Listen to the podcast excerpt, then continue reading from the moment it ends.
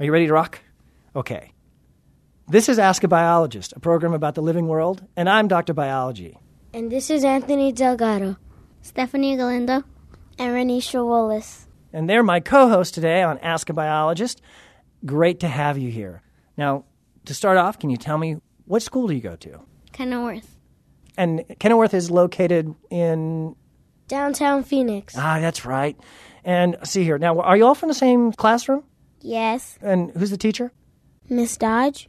Well, thank you, Miss Dodge. I've really enjoyed exploring some cool science today with your students. Earlier, we were visiting one of my favorite laboratories at ASU. As a matter of fact, it's just down the hall from Grassroots Studio, and where our guest biologist spends most of her time each day. Dr. Page Baluch is the manager of the W.M. Keck Bioimaging Laboratory. She also spends a lot of time doing research with cells using some pretty amazing microscopes. Welcome to the show, Dr. Baluch. Well, I'm glad to be here, and I'm looking forward to answering your questions. All right. To start off with, let me ask my co hosts Have you ever wanted to be an astronaut? Yes.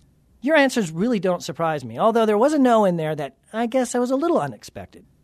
But we do know, even if you want to be an astronaut, not too many people become astronauts and get to travel into space. Today, however, we all got to travel into inner space, the tiny world that we cannot see without some type of instrument. So today we had a bunch of microscopes, right? Right. Right, as Stephanie says. And even though you haven't been an astronaut and may never be an astronaut, you've already become a micronaut. How cool is that? Very, cool. Okay. now, as part of exploring today, we saw a lot of microscopes, didn't we? Yes. I want to know how many microscopes there are. There are many types of microscopes, but we only have a few kinds in our lab. We saw a standard bright field microscope, and that was the one that you looked at the leaves. And you saw a dissection microscope, and we looked at the bugs. We put the flower underneath, and we saw that there were bugs climbing on it. And then there was also a confocal microscope. That's that special big microscope, and I showed you how we could do the 3D images on that. There are also other microscopes that are down the hall from us. They're called electron microscopes. Electron microscopes? Hmm. So why are they called electron microscopes? So when you looked at the microscopes today, we had regular light that illuminated, that put light onto the, the sample so that you could see it. But an electron microscope, it would use a beam of electrons in order to be able to see something within that microscope. Oh, okay. So I remember that we have the Ugly Bug contest. You guys all have posters, right? Right. That poster was done with a scanning electron microscope. Let's hear a little bit about the scanning electron microscope.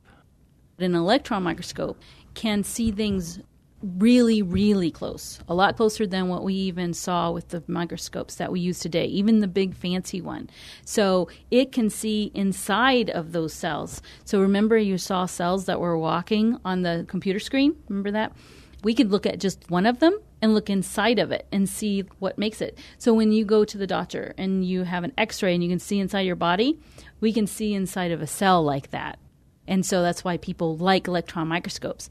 They can also see the surface of them. So there's two different ways in which you can use electron microscopes to see stuff. So you can see inside, real detailed like an x-ray, or you can see the surface really well. And that's what we do when we scan bugs. We image the surface of the bug so you get a good three-dimensional view of it. So you remember those pictures that we saw in the hallway? We saw their face and the reason why we could do that is because we took a surface view of the bug. How many bugs do you normally find in the flower? I guess it all depends on the flower. So the flowers that we looked at today, it was mostly aphids that we saw. They're very common. But you can also see ladybugs. Sometimes you can see bees. You could see maybe ants climbing up the stems of the flowers but it also like i said depends on the plant. Sometimes plants are certain colors and there's different colors of aphids in there. It's like camouflage. And so the different kinds of bugs match up with a particular flower type. Mm, so how many bugs did you see in the flower today stephanie? Like five. Like five okay. I think there are at least five you're right. How did you become interested in this? I've always liked science, and I used to like working with skeletons a lot. And I really like studying biology. But then when I started working with cells, then I realized I could look at them under the microscope, and I found it very fascinating because you can do different experiments with stuff, but you don't see the results until you look at it up close. And so every time I do an experiment, I look forward to using the microscope. So you mix things together and you move cells around and you do different things to them, but eventually you put them under the microscope so that you can see them up close to see how they behave because of what you did. And that was exciting to me. Do your kids want to work here like you? Well, that's kind of a funny question. I would have thought that my kids would have been interested in the same things, but actually, everybody has their own interests. I have one of my kids that wants to be a police officer, another one wants to be a nurse, another one wants to teach school, and another one that wants to do engineering. So it's all kind of different, but they do sometimes have interests that overlap.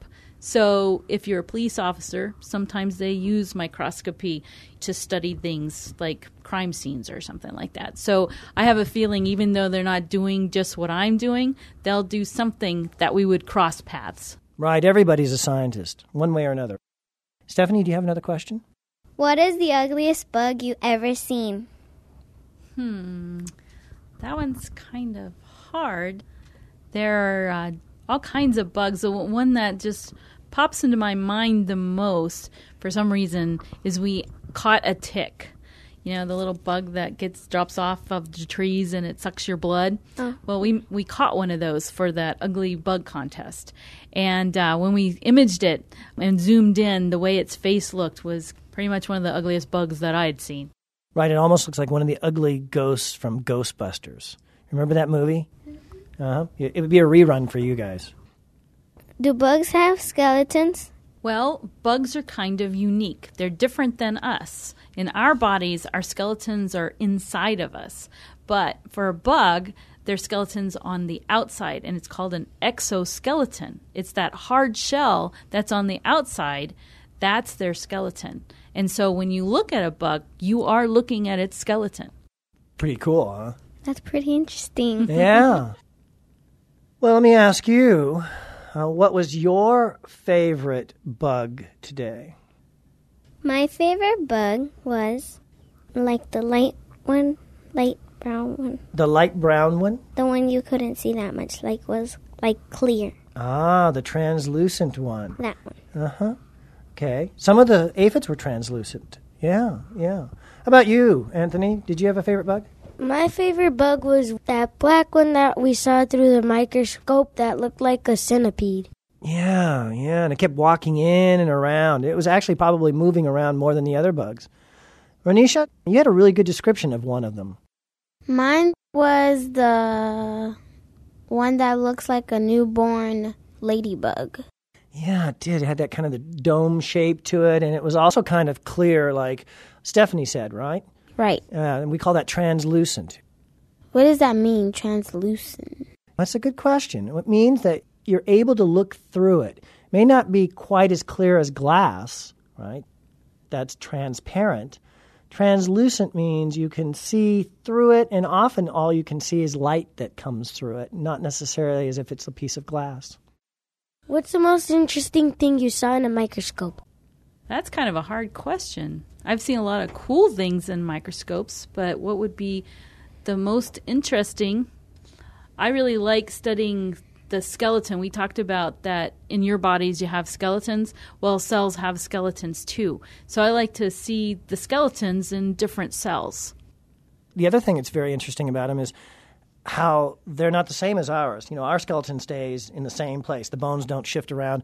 And in cells, they actually can change the way they're put together, right? That's right. We uh, earlier today saw that cells can walk around, and we saw that they kind of form little legs and extensions, but then they pulled them back, and that's because they can form their skeleton and then take it back apart again so they can move around. Ah, very cool. What's your favorite microscope? My favorite microscope is the confocal microscope. That was that big one that we used. Mm-hmm. And that's because we said that we use bright light to look at stuff. Well, it uses lasers to image things. So you've seen laser pointers. That would be the light that you would shine on to stuff in order to see it. I like it because not only can I see different colors like that, but I can see stuff very clear. Remember when we used that little toy microscope where we couldn't get it to look very clear? The bugs look pretty good, but you can get it looking very crisp on the confocal microscope. Is that the one that you can also see 3D images? That's right. That particular microscope, it has a computer with it with a program, and so it can enable me to do a lot of different things with it. So one of the things it can do is it can make your image into a 3D image, so we can use the special glasses and see it coming out of the screen when we look at it. Can you see blood cells in a microscope? Yes, you can. You can take blood and you put it on that glass slide that we saw, and you can use different kinds of dyes because at first you can't see details in them very well. But if you look really close, you'll find out that blood contains many parts. So you have red blood cells, but then you also have what's called white blood cells, and there's different types of white blood cells, and they all look different. And so there are people that do study the different types of blood. That's very cool. What is your favorite flower? Well, usually the flowers I look at are ones that are on the trees that are blooming or off of a bush. And what I find funny is when we go to the store and we buy roses or we buy carnations or something like that, and you think they're so beautiful. When you look at them under the microscope, they're not as interesting as the flowers that you pick off, like the scrub bushes that are outside. And it's because the pictures that you see of the ones coming off scrub bushes, they're more colorful. And they're more colorful because they attract the bugs. And so it, it's kind of funny that the, the bugs know which are the better plants than people. We're picking the ones just because they have colorful petals, where the bugs can see inside. You know, they can get inside and they see all the colors of the pollen. We saw pictures of pollen. The bug's eye view is better. What do germs look like when they come out of the faucet? Usually, water that's coming out of a faucet has been treated, or else we'd all get sick when we went and drank out of the water fountain. So, there's treatment plants that add sometimes chemicals to it, like chlorine, like pool water, and it helps so that it kills bugs, so that the water you get is clean the germs are actually on the handles, like the knob that you turn to get your drink of water. And that's where stuff like bacteria would grow. And if I took a Q tip and I swabbed that area and then I put it onto that glass slide and stuck it under the microscope, I would see the shapes of bacteria. So there's three common shapes that bacteria look like. They're rods, and then they're spirilla, which are like springs and then there's cocci, which are like little circles that all kind of hook together. So those are common shapes of bacteria, and that's what it would look like under a microscope. Do the germs freak you out sometimes? Um, not too bad, but I don't work with bad germs. Some people do work with bad germs and they have to wear special outfits. So it depends on how bad. Some germs are very, very dangerous and they cause really bad diseases and those people wear spacesuits you know, and you have like oxygen tank that's attached to their outfit because they can't even breathe the air that these germs are living in. So those would be like really scary ones. But I don't work with those kind. I work with very common type bacteria. It's called E. coli. You may have heard about this in the news. E. coli is known to cause food poisoning, but that's a specific type of E. coli. In the lab I work with, we actually use a type that's similar to what's found in your intestines, and it helps you digest your food. So that one's not so scary because it's something we already have inside of our bodies. So there are people that do research and they work with them, and those aren't so scary. If you did work with scary ones, then you would have special protective clothes that would keep you safe. And while we're talking about germs, which is a really common word for you to use at your age, we're talking about bacteria and viruses for the most part.